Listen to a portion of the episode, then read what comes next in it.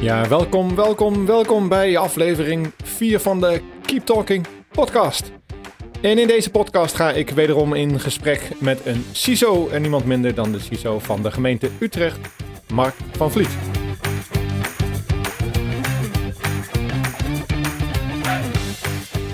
En in deze vierde aflevering komt de spanning aan bod tussen enerzijds als security professional bepaalde doelstellingen hebben, ambities hebben, een bepaald tempo voor ogen hebben. En aan de andere kant de verantwoordelijkheid willen leggen daar waar die ligt, namelijk in de business, in de, in de lijn zo gezegd. En die lopen vaak een ander tempo.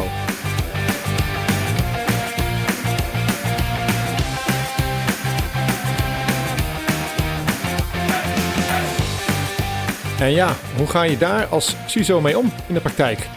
Blijf je vasthouden aan je eigen implementatieplan, je tempo, je ambitie?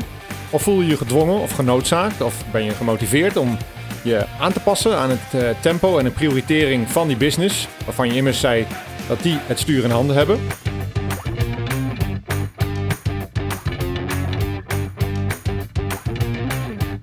Nou, daarover heeft Mark zeker een mening.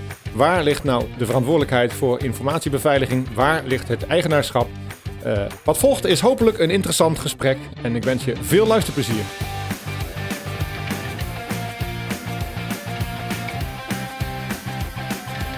Hey, een hele goede middag, uh, Mark.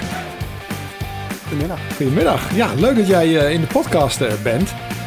ja, en ik weet natuurlijk wie Mark is, maar degene die luistert heeft geen flauw idee. Dus wie is Mark? Wie zit er tegenover mij? Mark is ondertussen drie jaar. In februari volgens mij was mijn, was mijn anniversary CISO van de gemeente Utrecht. En zeven jaar alweer, of zes jaar, sinds 2017 in ieder geval. Dus dat is zes jaar denk ik. Uh, security officer bij de gemeente. Origineel begonnen via mijn gastheer Renko Schoenmaker. Ja, wij kennen elkaar inderdaad uh, van uh, lang geleden. Dat ik op een gegeven moment zei, hé, hey, er is een leuke klus ergens in Utrecht. En daarna is het eigenlijk heel hard gegaan dan. Ja, ja, dat uh, uh, de werkgever waar via ik ingezet werd, werd overgenomen. En toen zei de gemeente Utrecht van nou, kom maar voor ons werken. En daarop volgend uh, besloot mijn CISO af te zwaaien. Ja. Toen hebben we even een programmamanager gehad, maar toen ging die positie open. En uh, daar heb ik als uh, uh, gek op gesolliciteerd. ik was laatst in, in Londen bij de Gartner-conferentie. Daar noemden ze het CISO Anonymous, omdat toch al die CISO's wel een beetje dezelfde last op hun schouders hebben. Ja. Nou ja, die ken ik nu drie jaar. Dus dat, het is een leuke, doch uitdagende functie. Ja, ja je hebt eerder aan mij bekend dat je sinds je CISO bent meer grijze haren hebt gekregen. Ja, ja beduidend. Ja, zowel in mijn baard als in mijn slapen is het echt echt, uh, echt hard gegaan in de afgelopen drie jaar. Maar is dit nu bedoeld als uh, toch wel een soort reclame van... Dit is een, het is een benijdenswaardige job, hè? Je zou er nou moeten streven of het moeten ambiëren... of, of, of probeer je juist de, de, mensen te temperen nu? Nou ja, je moet, je moet denk ik weten waaraan je begint tot op zekere hoogte. Mm -hmm. uh, maar je moet ook gewoon wel een zekere passie voelen om dit te gaan doen. En ik, ik denk dat het een hele mooie positie is uh, binnen een organisatie om dingen te veranderen en te verbeteren. Als je uh, voorbereid bent op dat het wel echt een afscheid is van alleen maar, nou ja, soms het leuke inhoudelijke wat informatiebeveiliging vaak in de start meebrengt. En, en overgaat naar heel veel gesprekken met managers en leidinggevenden. Ja. En, en in ons geval, ik werk voor de stad Utrecht, de raad en het college en dat soort mensen. Dat, dat is wel een ander spelletje. Ja, er komt eigenlijk een hele dimensie bij waar je eerder eigenlijk nauwelijks mee te maken had. Maar die juist nu een groot deel van je tijd vraagt. Ja, ja. Ik, uh, um, vroeger ging het heel veel om de inhoud en gewoon het, het proberen uh, met een team die zelf een verandering wil doormaken. Uh, te kijken hoe doe je dat dan goed. Weet je, dat, uh, dat... Een team binnen een afdeling bedoel je dan, waar je Precies. dan uh, gepositioneerd bent? Ja, ik kwam emotioneel uh, bij de bijstandsafdeling vandaan, werk en inkomen. Best groot, ik denk 500, 600 man, er gebeurde heel nou, veel. Dus best groot, ja. Constant was daar wel verandering, maar dan stonden mensen aan je bureau van... hé hey Mark, hoe gaan we dit doen? Hoe gaan we dit goed inrichten? En ja, daar was ook zendingswerk te doen. Um, maar nou binnen deze functie uh, moet je over de organisatie heen kijken en Ja. een oordeel vellen over hey, hoe gaat het, hoe doet iedereen het. En dat moet je volgens af gaan stemmen met hoger management. Dat is een, echt een ander spel. Ja. komen ze nog steeds met die vragen overigens. Zoals, wat moeten we met TikTok? Wat moeten we met cloud? En Maar dat zijn dan nu andere mensen die met die vragen komen. Dat zijn misschien Zeker. DISO-collega's die, die die vragen vanuit de bedrijfsvoering krijgen en zoeken naar houvast of, of richting. Ja, alles van dat het uit de politiek komt. Dus een raadslid hoort wat in de media en Ah, ja. zegt eh, wat gaan we ermee doen. Tot eh, bestuurders die zeggen hey, ik wil ergens wat mee. Tot inderdaad DISO's of ook een FG die, eh, die komt met hey, dit is een groot dossier, hier moeten we wat mee. En je bent natuurlijk als CISO denk ik ook wel een fullspread voor je organisatie in de maatschappij. Dus ik heb toegang tot veel meer informatie nu dan dat ik had eh, toen ik een DISO was. Een, Ja. een decentrale security officer, wij noemen die binnen Utrecht DISO's. Ja. Ehm, en nu is de C van, nou ja, Centraal, chief, chief, eh, wil centraal, concern, en, kan allemaal. Inderdaad. Ze zijn ook allemaal langsgekomen. Maar eh, Corporate kan ook nog. nou, corporate binnen een gemeenteorganisatie is niet zo gebruikt. Nee, oké. Nee, Want, eh, dat niet. Wij zijn geen corporate organisatie. Maar, maar je moet het dus ook wel echt naar binnen halen. Weet je? Eh, Men kijkt wel naar mij om bijvoorbeeld iets als, als de NIS 2 of de bio-veranderingen of de NCA-veranderingen die er allemaal aankomen. Ja, ik ben wel een primaire fullspread richting de maatschappij om te zeggen: jongens, hier gebeurt wat, hier moeten we wat mee. Maar dat is dan twee richtingen op. In de zin dat je een, eh, een onderdeel zou kunnen uitmaken van een lobby. Om, om die, de, de, de richting waarop dat gaat, landelijk te, mede te beïnvloeden. Ja, Eh, dat is dus van, van, van de gemeente Utrecht naar buiten toe, zeg maar. Maar andersom ook. In welke vorm uiteindelijk komt die ook op de gemeente Utrecht af. En dan wordt er naar jou gekeken van... eh, Mark, hoe gaan we dit eh varkentje wassen binnen de gemeente Utrecht? Ja, ja, en dan dus weer niet alleen inhoudelijk, maar ook bestuurlijk en financieel gezien. Dus, dus het, het speelveld van waar je als CISO naar kijkt, van hoe gaan we dit managen, is veel groter dan alleen maar het informatiebeveiliging gedeelte. Ja. Dan komt het organisatietechnisch en het als je-. Als je nou, eh, je hebt 100% van je tijd te besteden. Hoe- hoeveel procent van die tijd eh, kan er nou in vredesnaam nog naar die inhoud gaan? Of is dit een gewetensvraag? Dit is wel een beetje een gewetensvraag en ook wel iets eh, waar ik af en toe aan probeer te werken, maar eh, een, een minderheid. Ik denk Ja. eh, 10, 20, soms 30 procent als ik, weet, als ik mijn agenda vrij weet te maken voor een onderwerp wat echt belangrijk is. Maar ik zit toch wel heel veel in meetings en Ja. heel veel in eh, Podcast. podcasts met, eh, met Renko Schoenmaker. ja, Nou ja, misschien is dit eh, deel 1 van een reeks, hè? weten wij veel. Nou ja, ik heb, eh, eh, je refereerde er al aan, ik heb ook eh, voor de gemeente Utrecht eh, gewerkt als consultant. Ik ben ook de DISO die je al eerder aanhaalde, wat jij bent geweest. Ik ben ook zelf DISO eh, geweest, dus eh, ik heb er enig eh, gevoel bij. Ehm, veel gemeentes zullen niet een D-variant hebben van een eh, DISO. Hè. Die hebben een CISO en misschien nog een, eh, een 1 ISO. Soms noemen ze het ook een TISO, een technische security officer. Kan je iets vertellen over hoe de security organisatie in de gemeente Utrecht eruit ziet? Uit welke, uit welke componenten die bestaat? ja. ja, wij zijn een beetje een vreemde eend in de bijt, in ieder geval op G4. Dus op het- G4 is natuurlijk... de vier grote steden. Voilà, ja. Ehm, niveau. Ehm, want wij hebben voor het overgrote gedeelte de security en de privacy takken met elkaar verweven. Dus wij hebben zo'n 20 organisatieonderdelen, als ik het zo uit mijn hoofd eh, eh, noem. Ja. En ehm, daarin zitten IPM-teams, die, die, de, Maar wat betekent dat, IPM? De informatie- en procesmanagement team. De, Dus- I, de I-kolom, zeg maar. Mag ik Precies. dat zo zeggen? Ja, ja. dus er zit een manager eh, voor de informatieverandering in. En die heeft in zijn team een aantal mensen zitten, van record managers, die zich met de, het bewaren van, eh, van informatie bezighouden, tot, eh, tot security officers, die dus en over de privacy en over de informatiebeveiliging gaan. Die Ja, en door- informatieadviseurs zitten ook in Ja. diezelfde club. ja, precies.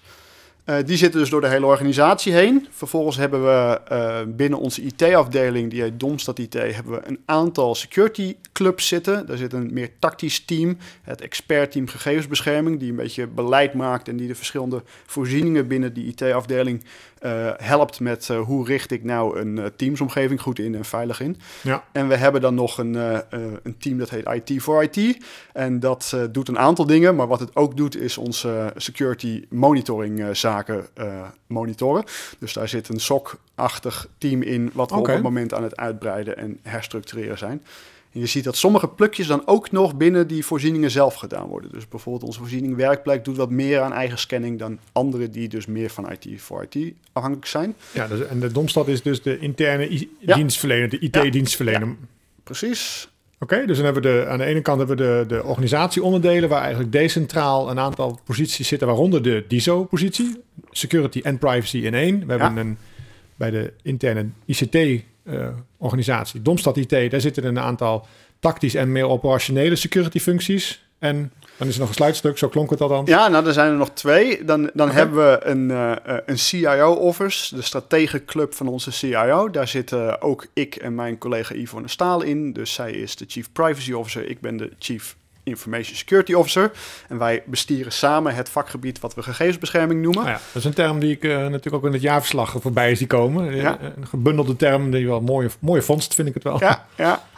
En um, daaronder zit dan nog een centraal team wij noemen dat ook wel uh, gedeeld. Een groot gedeelte van het team bestaat uit vliegende DISO's. Dus dat nou, zijn... Een V-DISO? ja. Dat wordt steeds mooier. Ja, ja, ja, ja, ja, ja. Als, als we niet nieuwe termen blijven en nieuwe afkortingen blijven verzinnen binnen de gemeente Utrecht, dan, uh, dan hebben we eigenlijk een dag niet geleefd. Dus elke dag een nieuwe afkorting.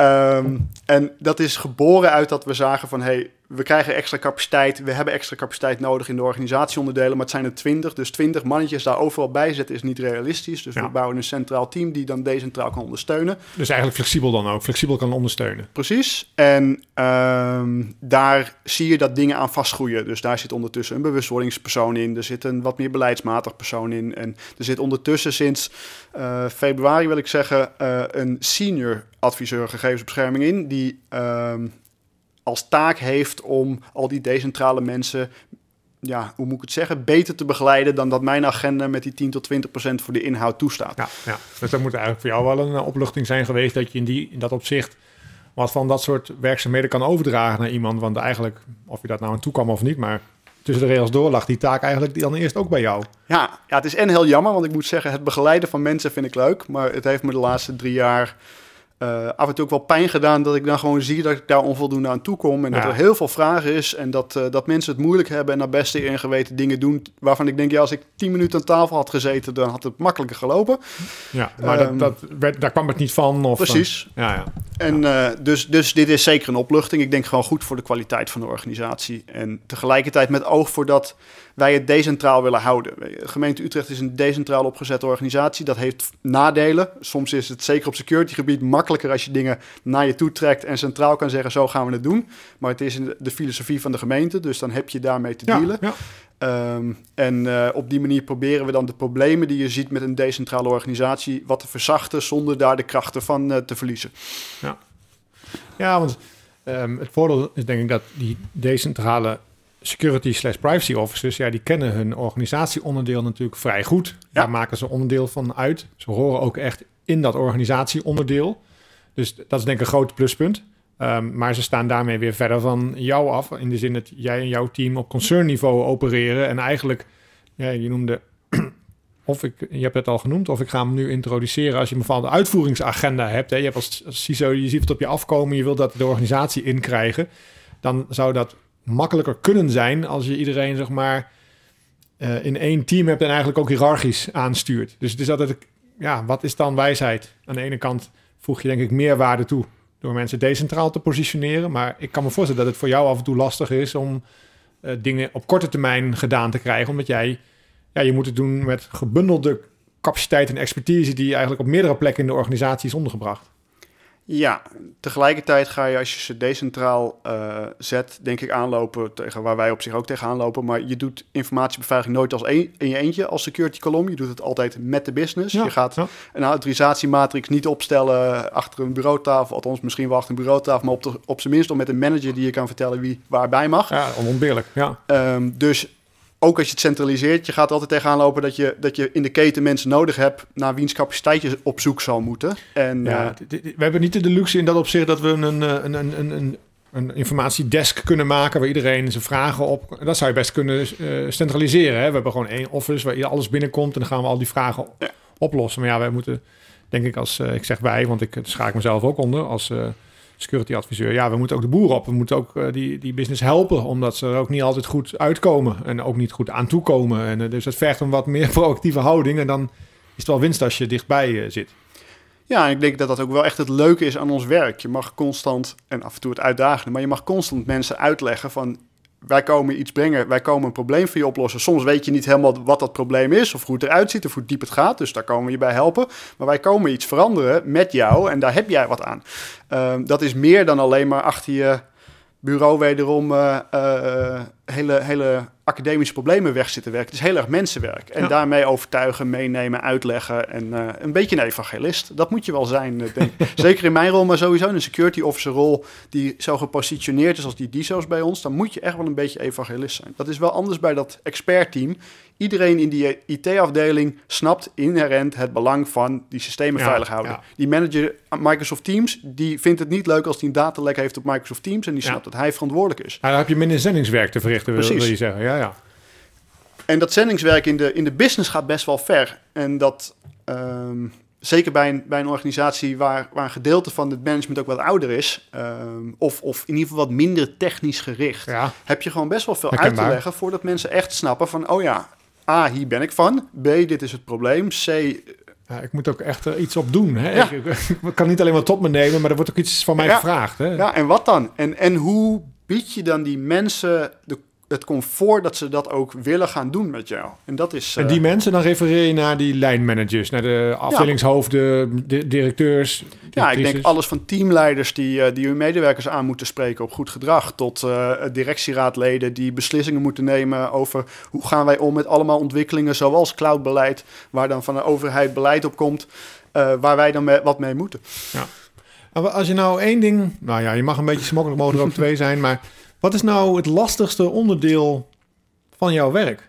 Waar, waar, waar- in de zin dat je niet zo van... Oh, dit was een taaie meeting of zo. Maar als je nou even zeg maar uitzoomt over een langere periode. Hè, je had net... eh, je zei net bijna... Of je bent nu ruim drie jaar eh CISO. Als je nu achterom kijkt. Wat is nou het meest stekelige vraagstuk... wat steeds weer oppopt... in verschillende verschijningsvormen... wat je, wat je het minst goed gemanaged krijgt? Ja, ik zou zeggen prioriteiten stellen. En ehm, ik kijk daar, ik, ik ken het bredere gemeentelandschap niet heel erg. Dus ik extrapoleer hier een beetje wat ik bij de gemeente Utrecht zie naar andere gemeentes. Maar ik heb al, altijd wel het idee dat gemeentes voor een, een lastige opgave staan. Want je hebt heel breed dingen te doen. Je bouwt niet alleen auto's. Je doet op allemaal facetten van Ja. bijstandsverlening tot gezondheidszorg. Tot nou ja, verkeersmanagement in de stad. Je moet van alles doen. Heel veel. Ruimtelijke ontwikkeling. Precies. ja. Ehm, je hebt ook beperkt budget. Dus een gemeente moet moeilijke keuzes maken. Ja. Tegelijkertijd hebben ze een politiek eh, speelveld boven zich dat scherpe keuzes maken niet altijd makkelijk maakt.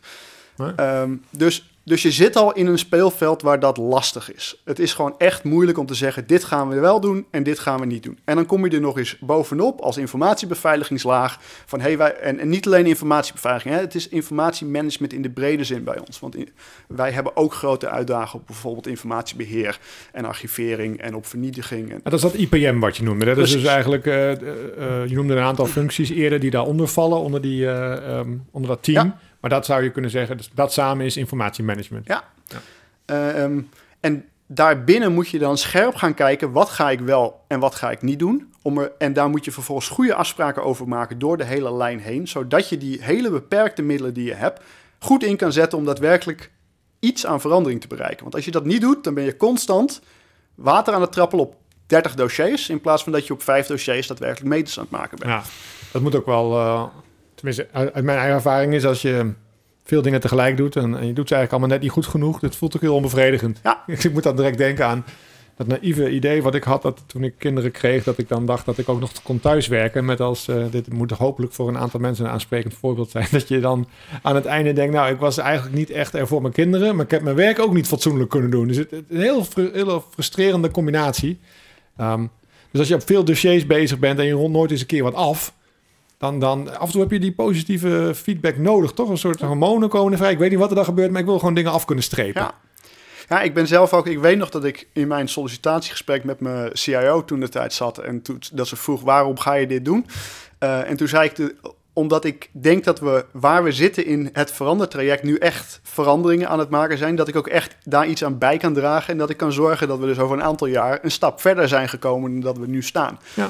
Dus daarmee misschien niet zo raar dat de dingen in de organisatie die dat tegenwerken, dat die, dat wel constant mijn grote aandachtspunt is. Ja. Ehm, En, wat, en wat krijg jij dan bijvoorbeeld niet goed voor elkaar wat je wel zou willen? Waar, waar stokt jouw, de uitvoering van jouw plannen? Nou ja, wij hebben eh, de afgelopen jaren gewerkt aan een aantal centrale kaders uh, op basis van de ISO 27001 of de BIO. Dus dan moet je denken aan alles van uh, toegangsbeveiliging tot encryptie, tot logging en monitoring. Mhm. En je ziet dat zeker de kaders die je dan decentraal op moet zetten, excuus, die, die krijg je lastig weggezet. De kaders die je decentraal Ja, moet opzetten. Ja, dus, dus laat ik dat iets concreter maken. Neem toegangsbeveiliging. Wat je graag wil, en ik weet het jongens, dit is een utopie, maar wat je graag wil is dat al je applicaties een autorisatiematrix hebben en dat in ieder geval het grootste gedeelte van je applicaties aan een centrale voorziening hangen die vervolgens die autorisatiematrix automatisch op basis van je HR-administratie in en uit zet. Klinkt goed. Ja, nou ja. Ehm, en vervolgens wil je dus ergens beginnen, gedeeltelijk met het onboarden van applicaties en het gedeelte met het aanmaken van die autorisatiematrix. En dan Ja. wil je dat al die organisatieonderdelen zeggen, dit zijn mijn belangrijkste applicaties en die ga ik langzaam, ga ik daar al die matrixen voor bouwen. Ik heb zo'n gevoel dat, er, dat we zometeen op het moment gaan komen dat jij zegt, maar in de praktijk gaat dit niet zo. In de praktijk gaat dit niet zo. Hey. dus wat zie je? Je ziet dat er in de praktijk een aantal organisatieonderdelen zijn die zeggen: hey, ik zie dit probleem, ik wil hier wat mee, ik ga hiermee aan de slag. Beste organisatie, een centrale organisatie, help mij, want jij hebt een een of ander hoog over beleidskader geschreven. Dat kan ik niet. Je moet me helpen dat vertalen. Vervolgens zie je dat er andere organisatieonderdelen denken van... hé, hey, daar is een mooie knikker. Ik eh, ga even een andere kant op. En daarmee bedoel ik dat ze bijvoorbeeld heel hard gaan werken aan de verkiezingen... of heel hard gaan werken aan de nauwregeling eh, eh, rond, eh, eh, het, eh, rond coronasteun. Dus, dus dat er gewoon andere prioriteiten zijn. Ja. En, en Begrijpelijk ook wel, dat het af en toe... eh, het moet ook gewoon, soms natuurlijk. zeker. Soms Ehm, is het ook misschien wel leuker.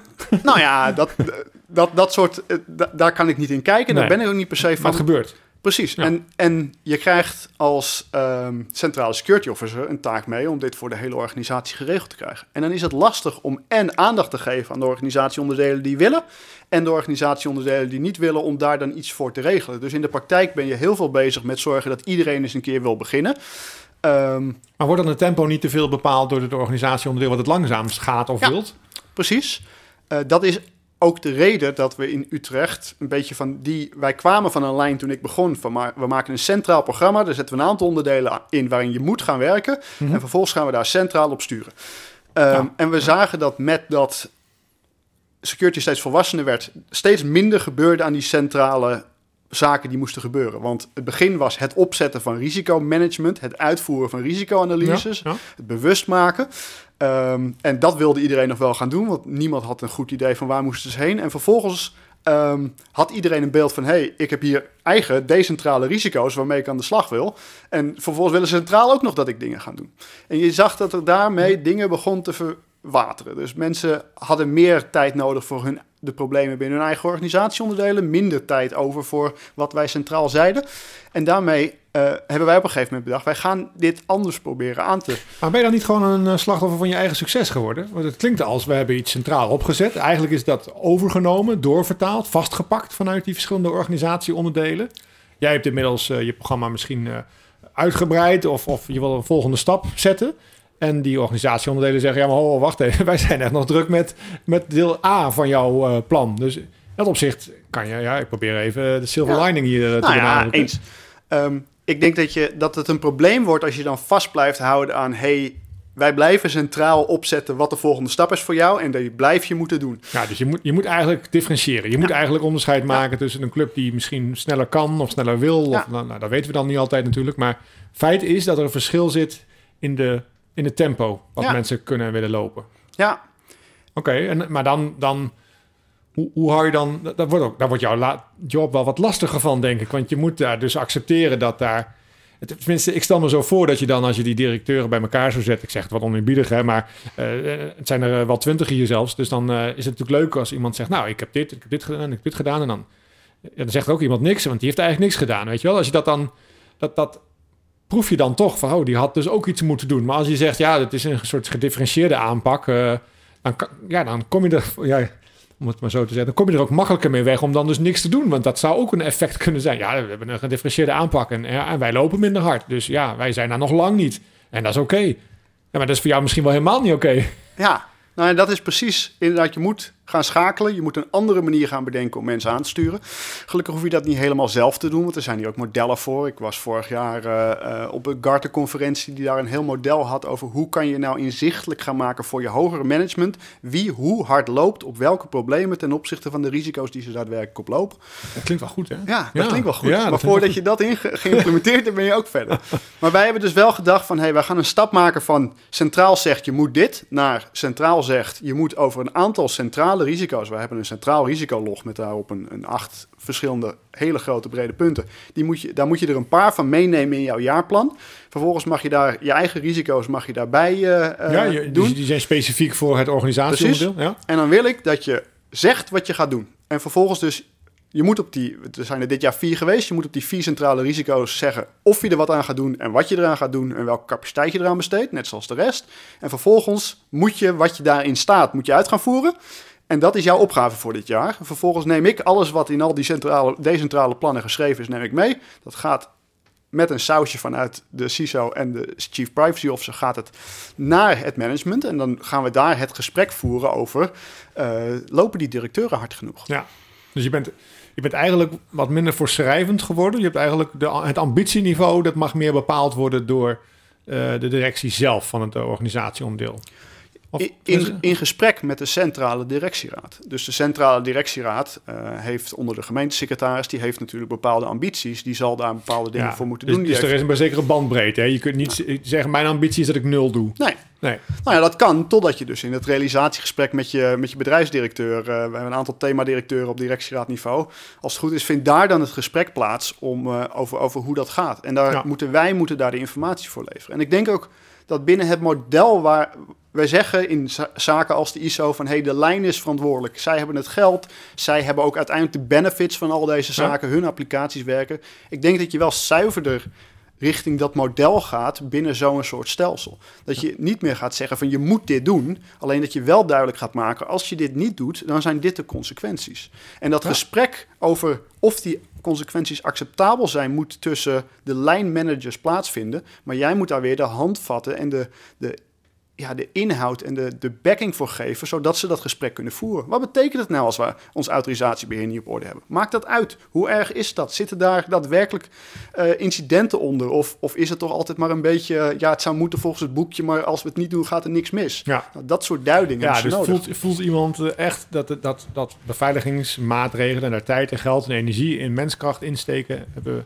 mensen er zelf het gevoel, als we dat doen, dan voorkomen we reële problemen. Hè? Dan gaan we risico's die echt heel een grote kans hebben om zeg maar, zich te manifesteren, die, die, die reduceren we door er middelen op in te zetten. En op het moment dat dat een theoretische uh, gedachteoefening blijft hè? En, en een soort compliance uh, saus krijgt, ja, dan, ik vind het dan niet raar dat mensen niet enthousiast weglopen met zo'n idee. Hè? Terwijl, maar dit is wel, ik vind het wel heel consequent van je dat je zegt, ja, die, die uh, bio staat eigenlijk vol met uh, de lijnmanager dit, de lijnmanager dat, de lijnmanager zus en de lijnmanager zo. En dan kan je eigenlijk aan de andere kant niet gaan zeggen, ja, uh, dit moet je doen en dit moet je doen. En dit, oh, wacht even, als ik naar die lijnmanager ben, ik heb net mezelf 387 keer, bij wijze van spreken, in die bio teruggelezen. En toch lijkt jij nu de regie te nemen of waar ik toch van was. Dus dan moet je het uit elkaar trekken. Dan faciliteer jij het afwegingskader, zou je kunnen zeggen. En je maar je geeft de, de, het, ehm, de ruimte terug aan die lijnmanager. Maar dan de keerzijde van die medaille is wel dat je tot op zekere hoogte ook moet accepteren dat daar dan dus keuzes gemaakt worden die jij als, uh, als, uh, als liefhebber, als echte informatiebeveiliger, uh, waar jij moeite mee hebt. Dat je denkt, ja, dat wordt dus niet gedeeld. Ik vind dat super belangrijk en een directie oordeelt anders. Ja, ja, dat is heel moeilijk. Maar ik, ik ja. denk dat je dat gedeeltelijk altijd hebt. Hè? Totdat je naar een organisatie gaat waarin je zegt Security is zijn eigen kolom, heeft zijn eigen budget en heeft de macht om een afdeling binnen te stappen en zeggen: Nou is het klaar, je stopt ermee, ik trek de stekker eruit. Totdat je dat soort structuren op gaat tuigen, zal je er altijd moeten accepteren dat jij niet de keuze hebt over het geld en niet de keuze hebt over wat er echt gebeurt. Dus je houdt jezelf ook een beetje voor de gek.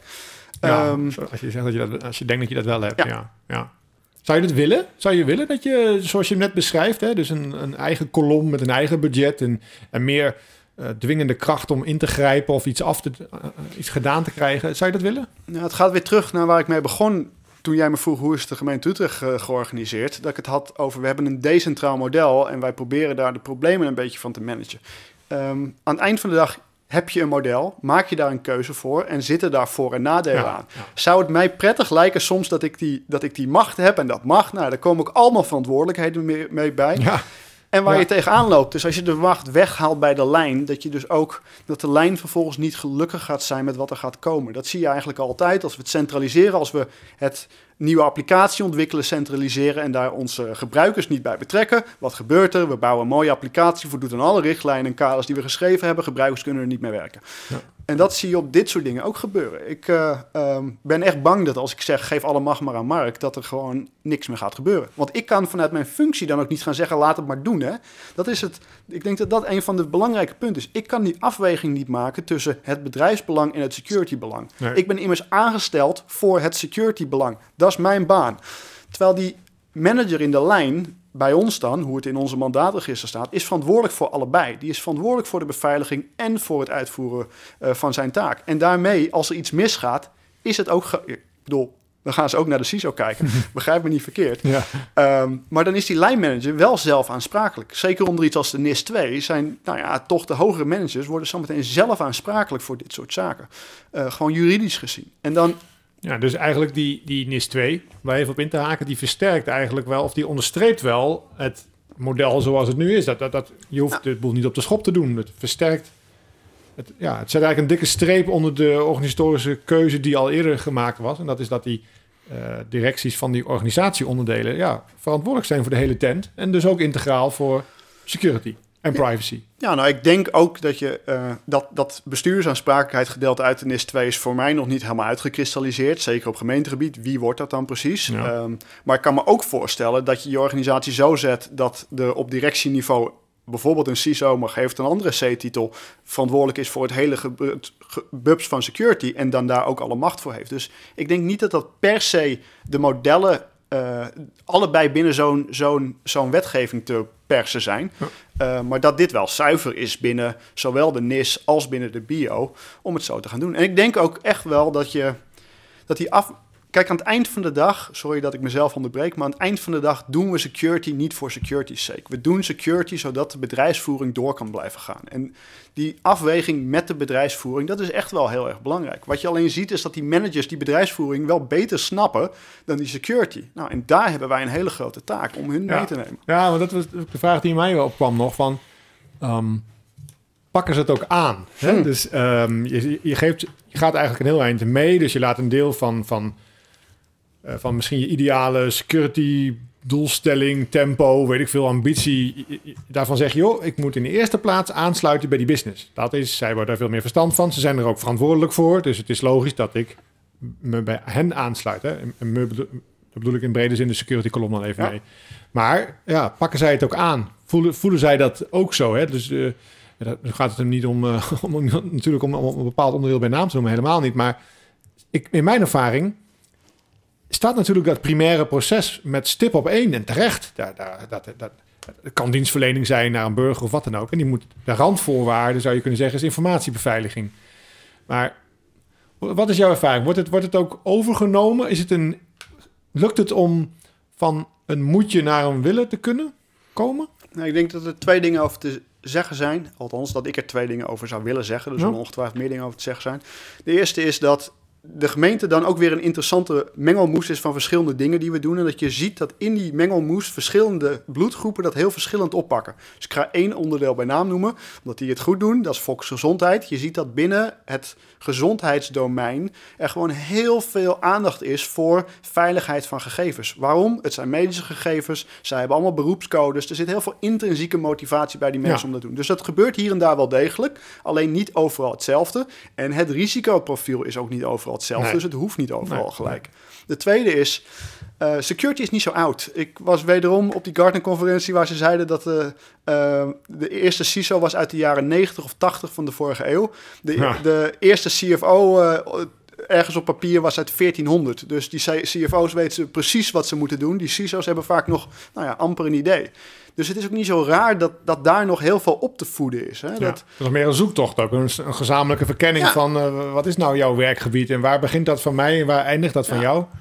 Ja, en dat is niet altijd makkelijk. Je refereerde net, je komt toch ook uit de inhoud en de techniek en je wil het eens een keertje goed doen en je wil het eens een keertje mooi neerzetten. En om dan in dit spel te belanden is af en toe lastig en ook wel af en toe frustrerend. Maar het is ook mooi om met zo'n organisatie dan de reis te kunnen maken van, oh, we gaan dit belangrijker vinden. En je ziet dat echt wel bijvoorbeeld...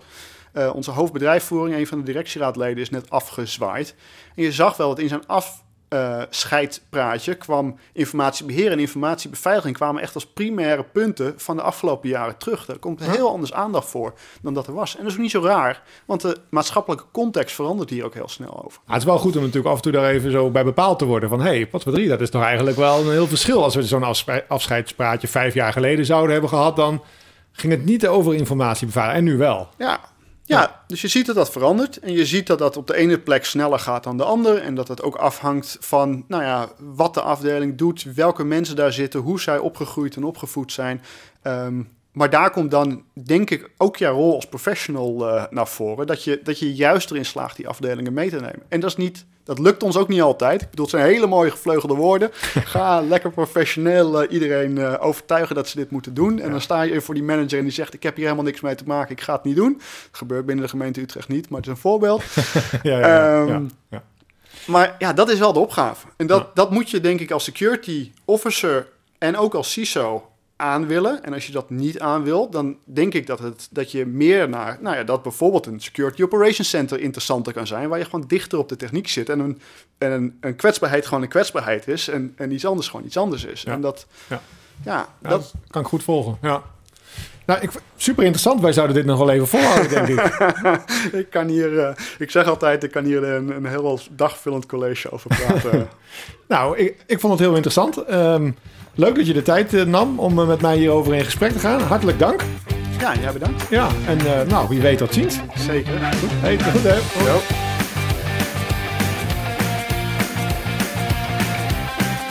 En jij bedankt voor het luisteren naar deze vierde aflevering van de Keep Talking podcast. Voor de zomer komt er nog één andere aflevering en daarna is het even zomerbreak. Tot de volgende!